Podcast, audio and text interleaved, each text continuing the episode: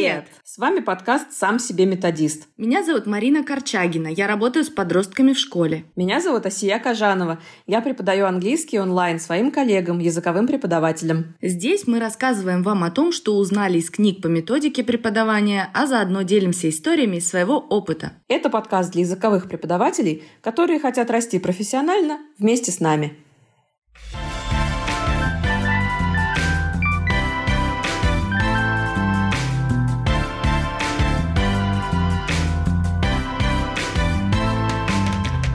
По какой методике вы преподаете? Марина, что бы ты ответила на такой вопрос?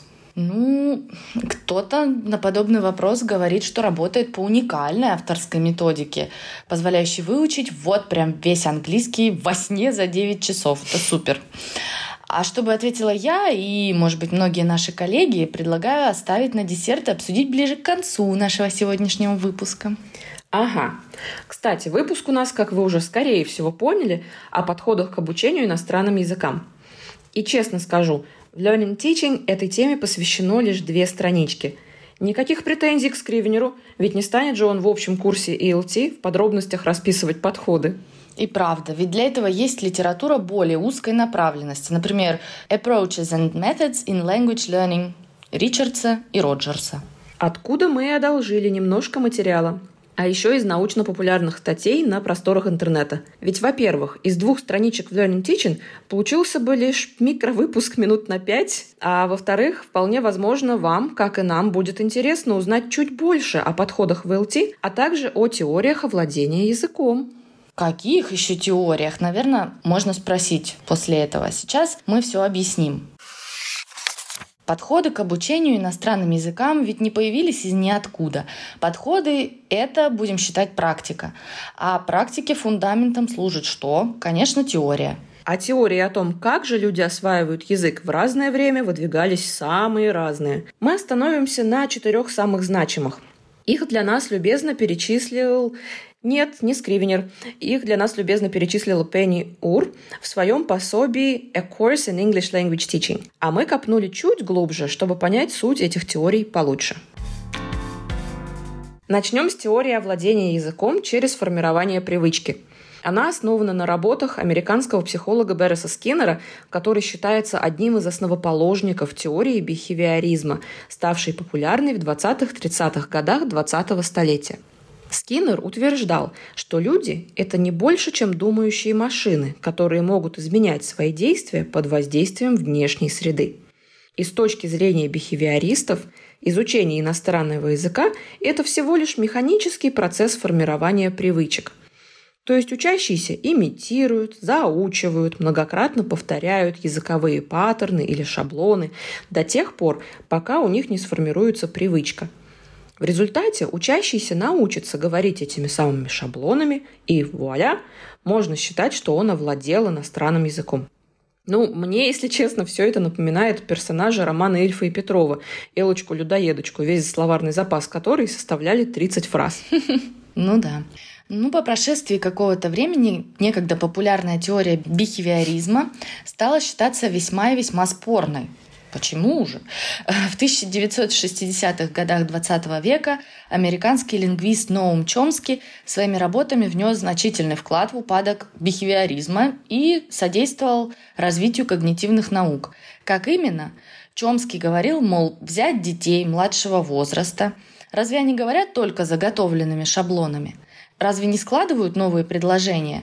Ведь с помощью конечного набора грамматических правил и понятий люди могут создать неограниченное количество предложений, в том числе создавать предложения, никем ранее не высказанные.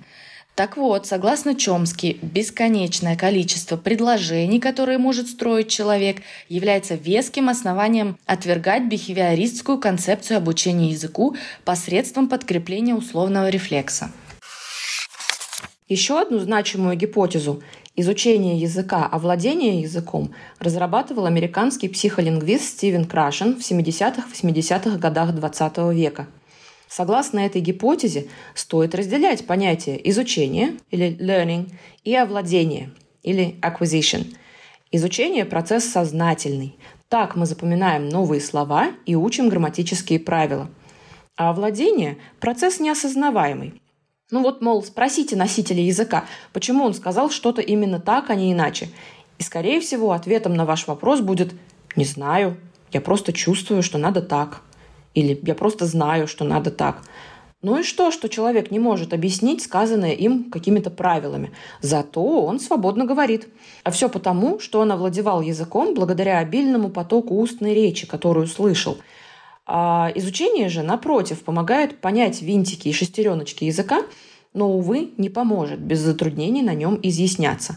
Вывод преподавателю следует сместить фокус с изучения на овладение, а учащийся как бы уподобляется ребенку, который постигает свой родной язык.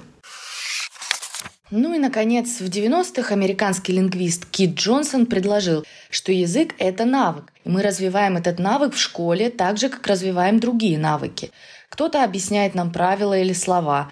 Мы этот материал усваиваем и практикуемся до тех пор, пока не овладеем этой лексикой или грамматикой, пока не сможем бегло и умело использовать их в речи. Возможно, вы заметили, что в основе четырех вышеупомянутых теорий лежат две противоположных по смыслу концепции.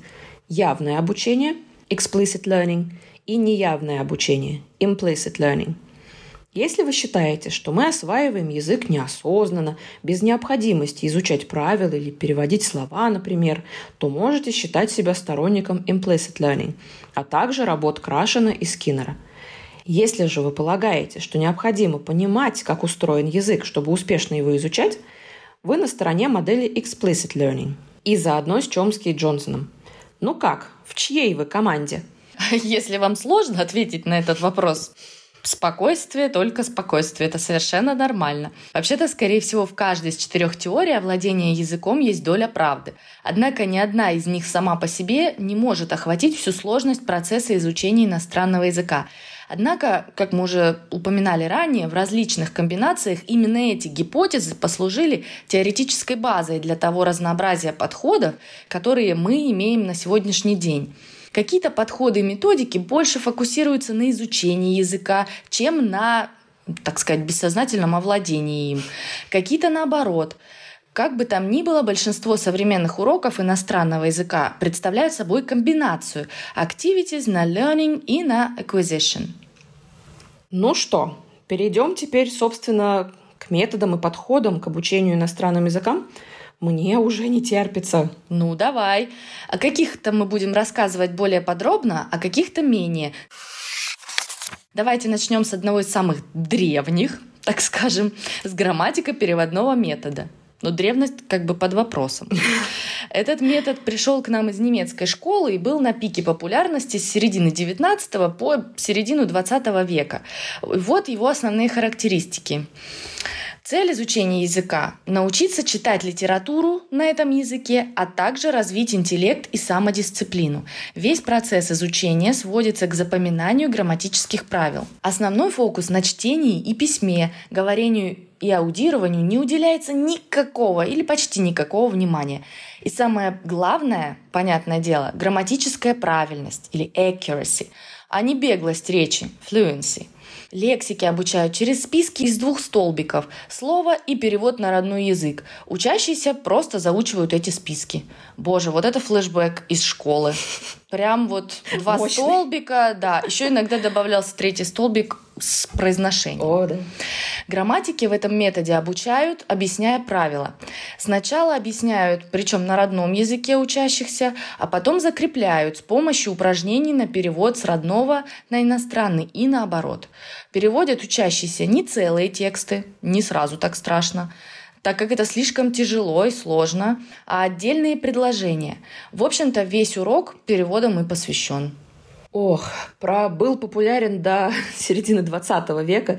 Это смешно. И грустно. Потому что мои школьные уроки английского не на 100%, но примерно подходят под описание грамматика переводного.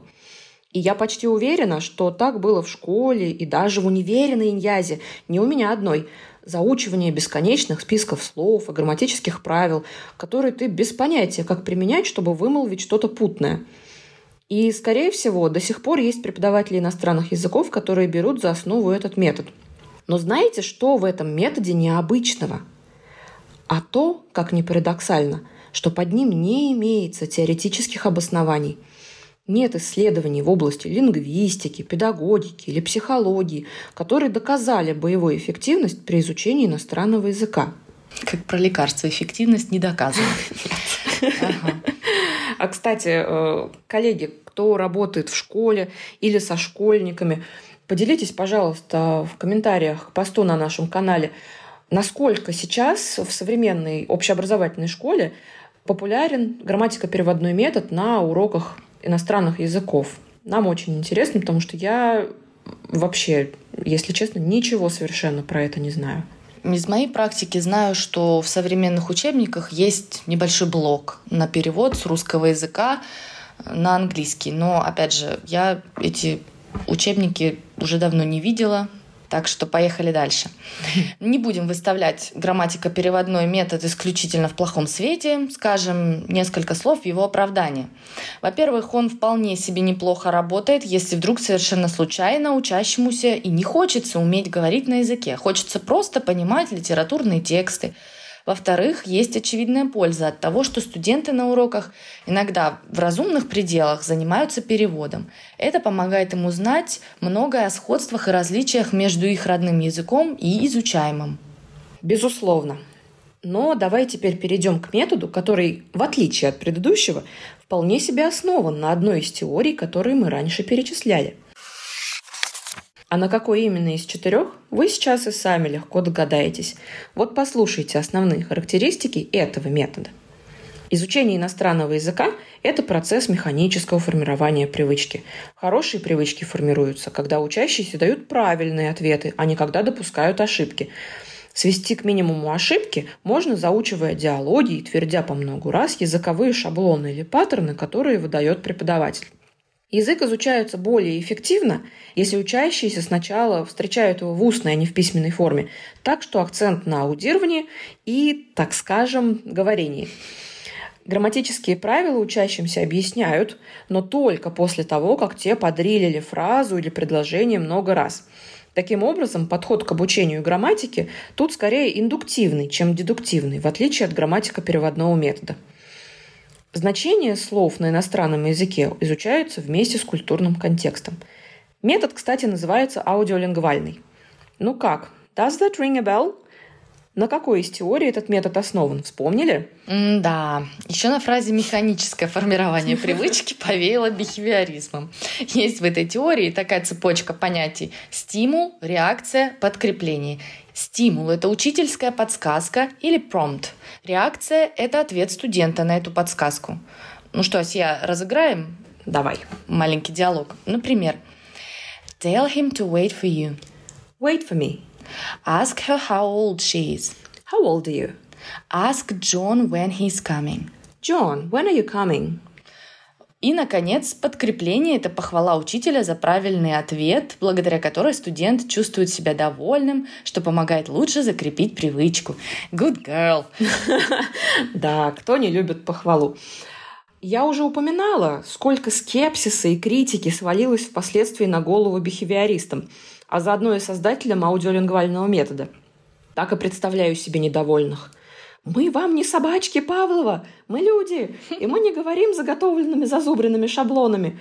Мы способны создавать совершенно новые предложения. Хватит это терпеть. Ну, а если серьезно, то результаты исследований эффективности аудиолингвального метода показали, что студенты в итоге часто не могли использовать выученное на уроках в реальной коммуникации за пределами класса и вообще считали эти уроки скучными. Но опять-таки, есть и позитивная сторона у этого метода. Угу. Помните, мы только что разыгрывали с вами пример цепочки стимул-реакция. Ничего не напоминает? Конечно же, дриллинг, который многие преподаватели так часто используют на своих уроках. И хотя многие студенты все еще ворчат, дриллы — это скучно, глупо, нелепо, сложно возражать против того факта, что частое повторение — ключ к успешному обучению — Интересно, на самом деле, как сейчас обстоят дела с дрилами. И, коллеги, вы дослушали до этого момента, можете остановиться и подумать, вы используете дрилы в своей практике? А ты, Осия, используешь? А, я помню, что когда работала с ну, low levels, да, с более низкими уровнями, с подростками, а, с детьми, в принципе, да, время от времени использовала, потому что нас вот как раз в лингвисте на одном методическом курсе обучали этому, и можно было сразу перенести этот опыт на практику. А сейчас же Честно скажу, я вообще эту технику да, не использую практически. Да, может быть, даже вообще не использую. Потому что ну вот как ты сказала, да, что есть такое мнение, что дрил это скучно, глупо, э, как нелепо себя чувствуют люди. У меня почему-то вот эта установка засела в голове, во-первых, а во-вторых, мне как-то не кажется уместным их использовать э, конкретно с моими студентами, которые мои же коллеги уровней B2, C1. Может быть, стоило бы изменить свое мнение. Сейчас я об этом думаю. А ты используешь дрилы в своем преподавании? Иногда использую, мне кажется, потому что техники разного дриллинга, они подходят для более низких уровней. Вот что-то такое связанное с фонетикой э, мы делали в формате такого дрила. Ну и грамматические конструкции какие-то в формате игры или как-то еще. Слава богу, Сейчас много современных способов, более увлекательных, более mm-hmm. интересных. И, кстати, пример взят все из той же Approaches and Methods in Language Teaching. И drill, что я привела в качестве примера, называется Restatement. А вообще их там целая коллекция из 12 видов. Есть что почерпнуть для своих уроков. Да-да, я уже сама поглядываю на эти 12 разных типов дрилов. Думаю, может быть, что-нибудь отхвачу себе для своих уроков. Ну, а если вам интересно, что это за 12 видов дрилов такие, оставляйте реакции на соответствующий пост на нашем канале в Телеграм. И сколько вы огонечков а, оставите, столькими видами мы поделимся, так что давайте 12. Да-да-да, надо 12 огонечков, класс. Ну и, может, что-то из этого можно адаптировать под свою аудиторию. Мне кажется, при желании можно. А теперь вспомните, кто положил начало концу популярности бихевиоризма? Начало конца. Да.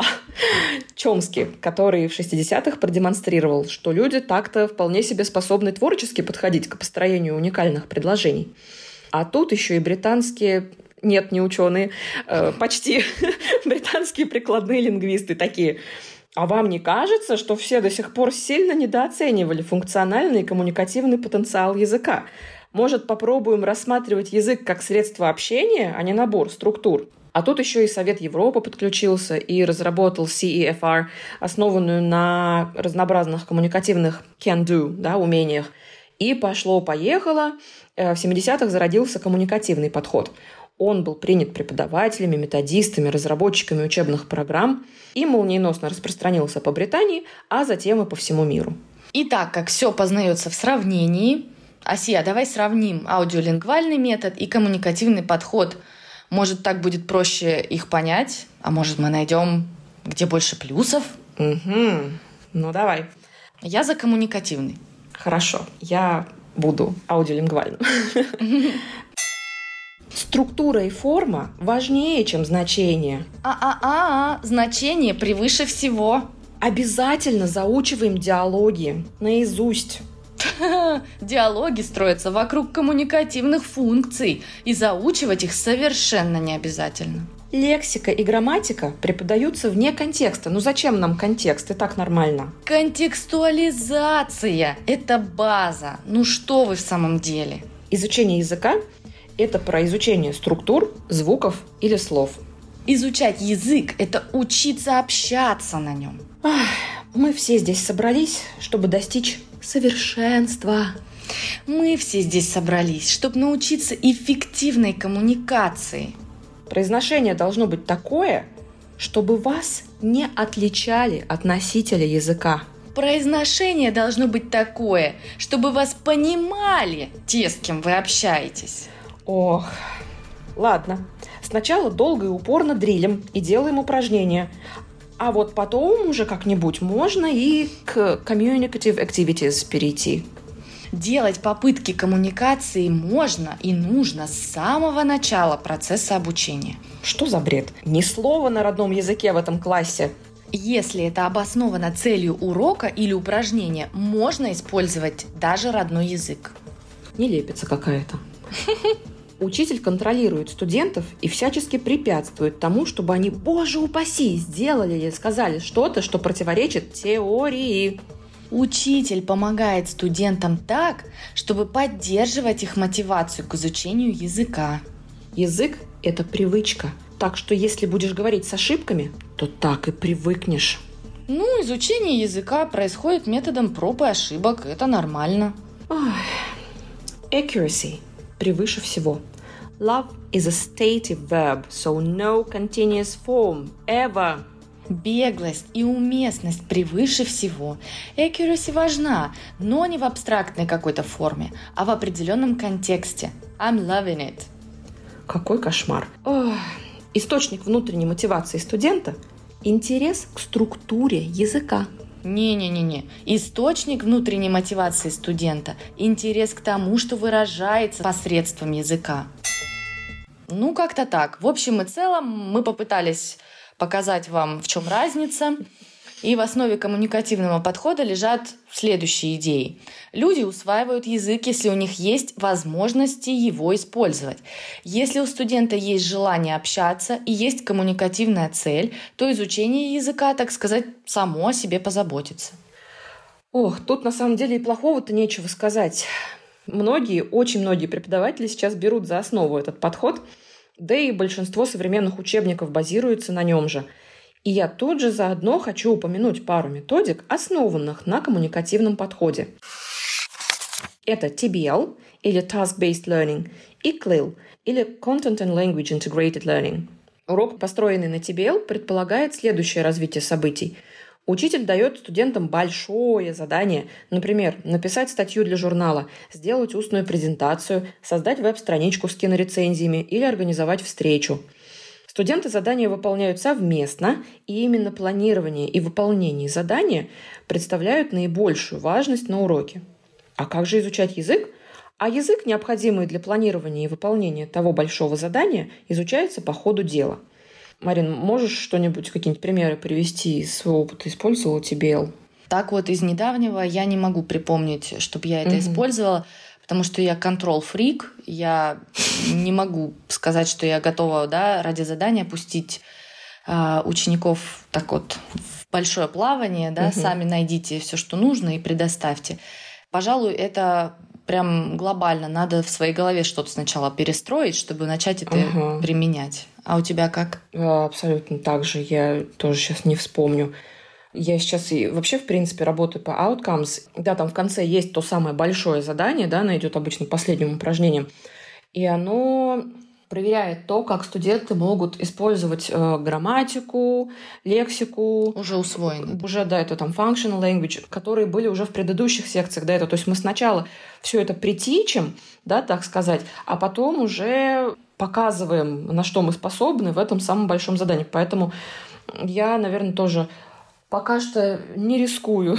Но вот с этого большого задания мы не начинаем, да, то есть мы наоборот им завершаем такой венец ну, да. э, каждого урока. Вот, а э, CLIL э, это метод, фокус которого на использование английского как средство изучения других областей знаний. Ну, например, школьных предметов вроде химии или географии, или ну, просто каких-то узконаправленных областей, сфер знания. А в любом случае, как видите, язык не является самоцелью. Он скорее средство коммуникации. Что скажешь про Клил на своих занятиях? На занятиях очень часто использовался клил среди деток помладше. Именно там часто в учебниках детских идут эти вставки с географией или драма, или угу. биология, или что-то из науки еще. Вот такие моменты там прослеживаются. То есть они не весь учебник, да, построен на этой методике, но, но так элементы угу. присутствовали. Преподавать другой предмет посредством английского мне пока не довелось.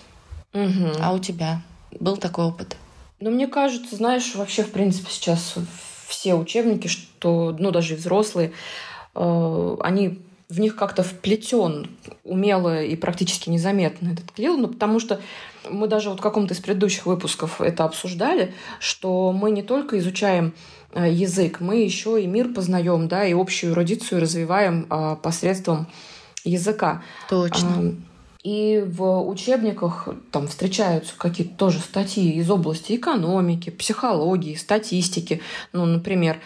И мы часто еще, если коллегам да, в группе особенно интересно какая-то отдельная э, подтема, да, или область знаний узкая, мы можем аутентику какую-то взять, почитать не столько с целью там какой-то лексики набраться, да, конечно, это тоже важно, но и какие-то еще знания получить, ну, как-то применить их в своей жизни на практике, там из той же психологии, или науки о сне, я помню, тоже мы читали, про здоровый образ жизни, например. Понятно. Также нужно еще перечислить несколько подходов, поэтому, чтобы не утомлять слушателя, перечислим вкратце, ну и пару черт опишем. Угу. Например, TPR. Мне кажется, все кто преподают у детей, у маленьких, дошкольников, младших школьников, знают про Total Physical Response. Наиболее полезен, целесообразен при изучении как раз студентов низких уровней, начиная с beginner. Студенты слушают инструкции учителя, понимают и выполняют их без необходимости говорить самим, и говорят они только, когда будут готовы. Да, и там на, на том же YouTube есть множество разных э, видюшек, да, там танцевальных или каких-то с зарядками, которые как раз, ну, на английском языке, которые как раз на этом методе и основаны. Еще что хотелось бы упомянуть, такую интересную штуку, как CLL или Community Language Learning. Тут э, преподаватель уподобляется психотерапевту, насколько я правильно поняла, как бы странно это ни звучало. Преподаватель и студент соглашаются на сотрудничество – Студент говорит на родном языке что-то, что хотел бы донести до другого студента. Преподаватели остальные слушают его. Преподаватель выражает мысль студента на изучаемом языке. Кстати, для чего он должен владеть этим языком в совершенстве, дабы передать все нюансы э, смысла.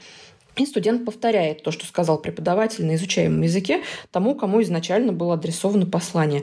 Я это описание э, нашла, собственно, в той самой книге «Methods and Approaches in Language Learning», и особо не углублялась, но вот на первый взгляд кажется чем-то таким странноватым. Я даже не знаю, как это вообще в своей преподавательской деятельности при, применить как на уроках. это представить да, даже. Да, Может быть, я просто недостаточно знаю об этом. Ну, может, в каких-то условиях, может быть, это и подходит. Ну, под запросы опять э, клиента, угу. опять же. Угу. Вдруг такой запрос пришел. Любой каприз. Ну да, точно. Ну и не надо забывать про natural approach, да. Тут вспоминаем слова опять Стивена Крашена, слушайте начало, его гипотеза о том, что человек может изучать иностранный язык таким же образом, как он в детстве изучал родной. На этом и строятся все методы и техники этого подхода. Как это вообще можно провернуть в классе? Сам Крашен предлагает ставить такие цели, как научиться понимать объявления из громкоговорителя в общественных местах, вести личную переписку, понимать лекцию, делать конспект лекции. Но что-то из своего опыта по этому подходу я, к сожалению, добавить не могу. Да, вот единственное, что можно добавить, то, что, ну, как мы ранее упоминали, да, нет такого, что вот круче всего изучать язык только с помощью изучение, ну, то есть learning, да, или круче всего работает acquisition. Скорее они работают в связке, как-то в такой гармонии, в балансе, э, без э, какого-то ухода в крайности. Например, на уроке, да, э, мы делаем упор на learning, но в то же время есть какие-то activities на acquisition. И также в жизни вне класса, так скажем, мы смотрим фильмы, сериалы в оригинале, читаем книги да, на изучаемом языке. И что-то мы постигаем, да, через exposure, есть такой классный глагол, да, фразовый pick, pick up uh-huh. some language, да, то есть мы что-то цепляем э, неосознанно, а что-то, наоборот, я знаю коллег, которые там не смотрят фильм просто для, для удовольствия, да, пуская э, acquisition на самотек, а они, наоборот, там, о, увидели какую-то классную фразу, поставили на паузу, записали. То есть опять мы видим, что даже казалось бы, э, вне класса, все равно мы используем вот связку learning, acquisition. Угу. Следующий подход, который хотелось бы очень упомянуть, это лексический. Он был предложен Майклом Льюисом и Джимми Хиллом. А, этот подход делает акцент на важности лексических чанков при коммуникации и предполагает, что от метода present practice produce толку меньше, чем от exposure and experiment. А, где об этом подходе почитать подробнее, мы обязательно поделимся в нашем телеграм-канале. Есть целый список литературы, начиная от фундаментальных каких-то работ, заканчивая более современными. Вот я уже упоминала в этом выпуске, что работаю по Outcomes. Outcomes как раз в основном построен на лексическом подходе. Там реально, если так присмотреться, очень мало вот этого PPP, да, Present, mm-hmm. Presentation, Practice, Production, то я помню, когда я только начинала с ним работать, я была просто в шоке от обилия языка, от обилия вот этих самых чанков, да, коллокаций, устойчивых выражений, идиом. Ну, к этому вот реально надо привыкнуть, если ты только начинаешь с этим работать, потому что сначала тебя как будто захлестывает этой огромной волной э, коллокации, особенно когда ты привык отдельные слова учить. Но, э, судя по отзывам э, многочисленным моих студентов подход mm-hmm. этот работает на Им пятерочку. Нравится. Да, и нравится, они видят, они видят результат. Я сама вижу результат, что mm-hmm. реально, когда запоминаешь готовые чанки, речь становится гораздо более беглой, чем когда ты учишь отдельные слова, потом думаешь, как их соединить в предложение-то, господи. В лексическом подходе есть такой термин, как lexicalized grammar, то есть грамматика не работает сама по себе, она неразрывно связана с лексикой. И даже вот если прям, ну, так чуть-чуть углубиться, э, есть такой еще термин colligation, когда мы обращаем внимание на то, э, что определенные слова используются с определенной грамматикой. Начиная там с элементарно, да, с предлогов, то есть какие предлоги используются с какой лексикой, и, например, там еще то, что какие-то глаголы чаще всего используются в пассиве. И нет смысла их э, дрилить, например, в активе, если они особо даже и не используются, и наоборот. Mm-hmm. Ну так что, не забываем про да, вопрос из нашего начала. По какой методике преподаете? Интересно, сможет ли какой-то преподаватель сходу ответить на этот вопрос однозначно? Наверное, нет, только если он не работает в школе, которая требует придерживаться одного единственного метода, или он сам является творцом какой-то уникальной авторской методики. Да, вряд ли можно ответить на этот вопрос однозначно, ведь преподаватели иностранных языков в большинстве своем вообще такой народ, который едва ли захочет по своей воле придерживаться одних и тех же четких правил и инструкций всегда, всю карьеру, на каждом едином своем уроке. Ну, мы скорее пробуем то, пробуем другое, да? Угу, согласна. Пробуем, рефлексируем, делаем выводы, что эффективно, что работает с этим студентом, с этой группой, с этим уровнем, с этим возрастом. Кто-то из нас делает это неосознанно, кто-то организованно и системно. Итог один. С годами практики мы медленно по кирпичику строим свою собственную методологию и процесс заботливого подбора подходящих конкретно тебе методов и техник и собирания их в один большой красивый коллаж называется Principled Eclecticism. Так что, если у вас вдруг совершенно случайно кто-то поинтересуется, по какому методу или подходу вы преподаете, можете ответить Principled Eclecticism. Слыхали про такое? Если, конечно, вы реально не работаете лишь по какому-то конкретному методу, ну или там по паре каких-то конкретных методов. Или если у вас нет методики английский СА1, ДЦ1 за 10 уроков. Надеемся, что вы не из тех. Ну и не говорите, что у вас грамматика переводной метод тоже. Ну, коллеги, мы будем рады вашим реакциям, будем рады вашим комментариям и будем рады, если вы поделитесь этим глобальным секретом в комментариях, какой же подход вы используете в своем преподавании. Или какие подходы. Например, если вы используете много всего, но какому-то одному отдаете особое предпочтение. Например, э, я и лексический подход One Love. Коллеги, спасибо, что дослушали. Всем спасибо, всем пока. Пока.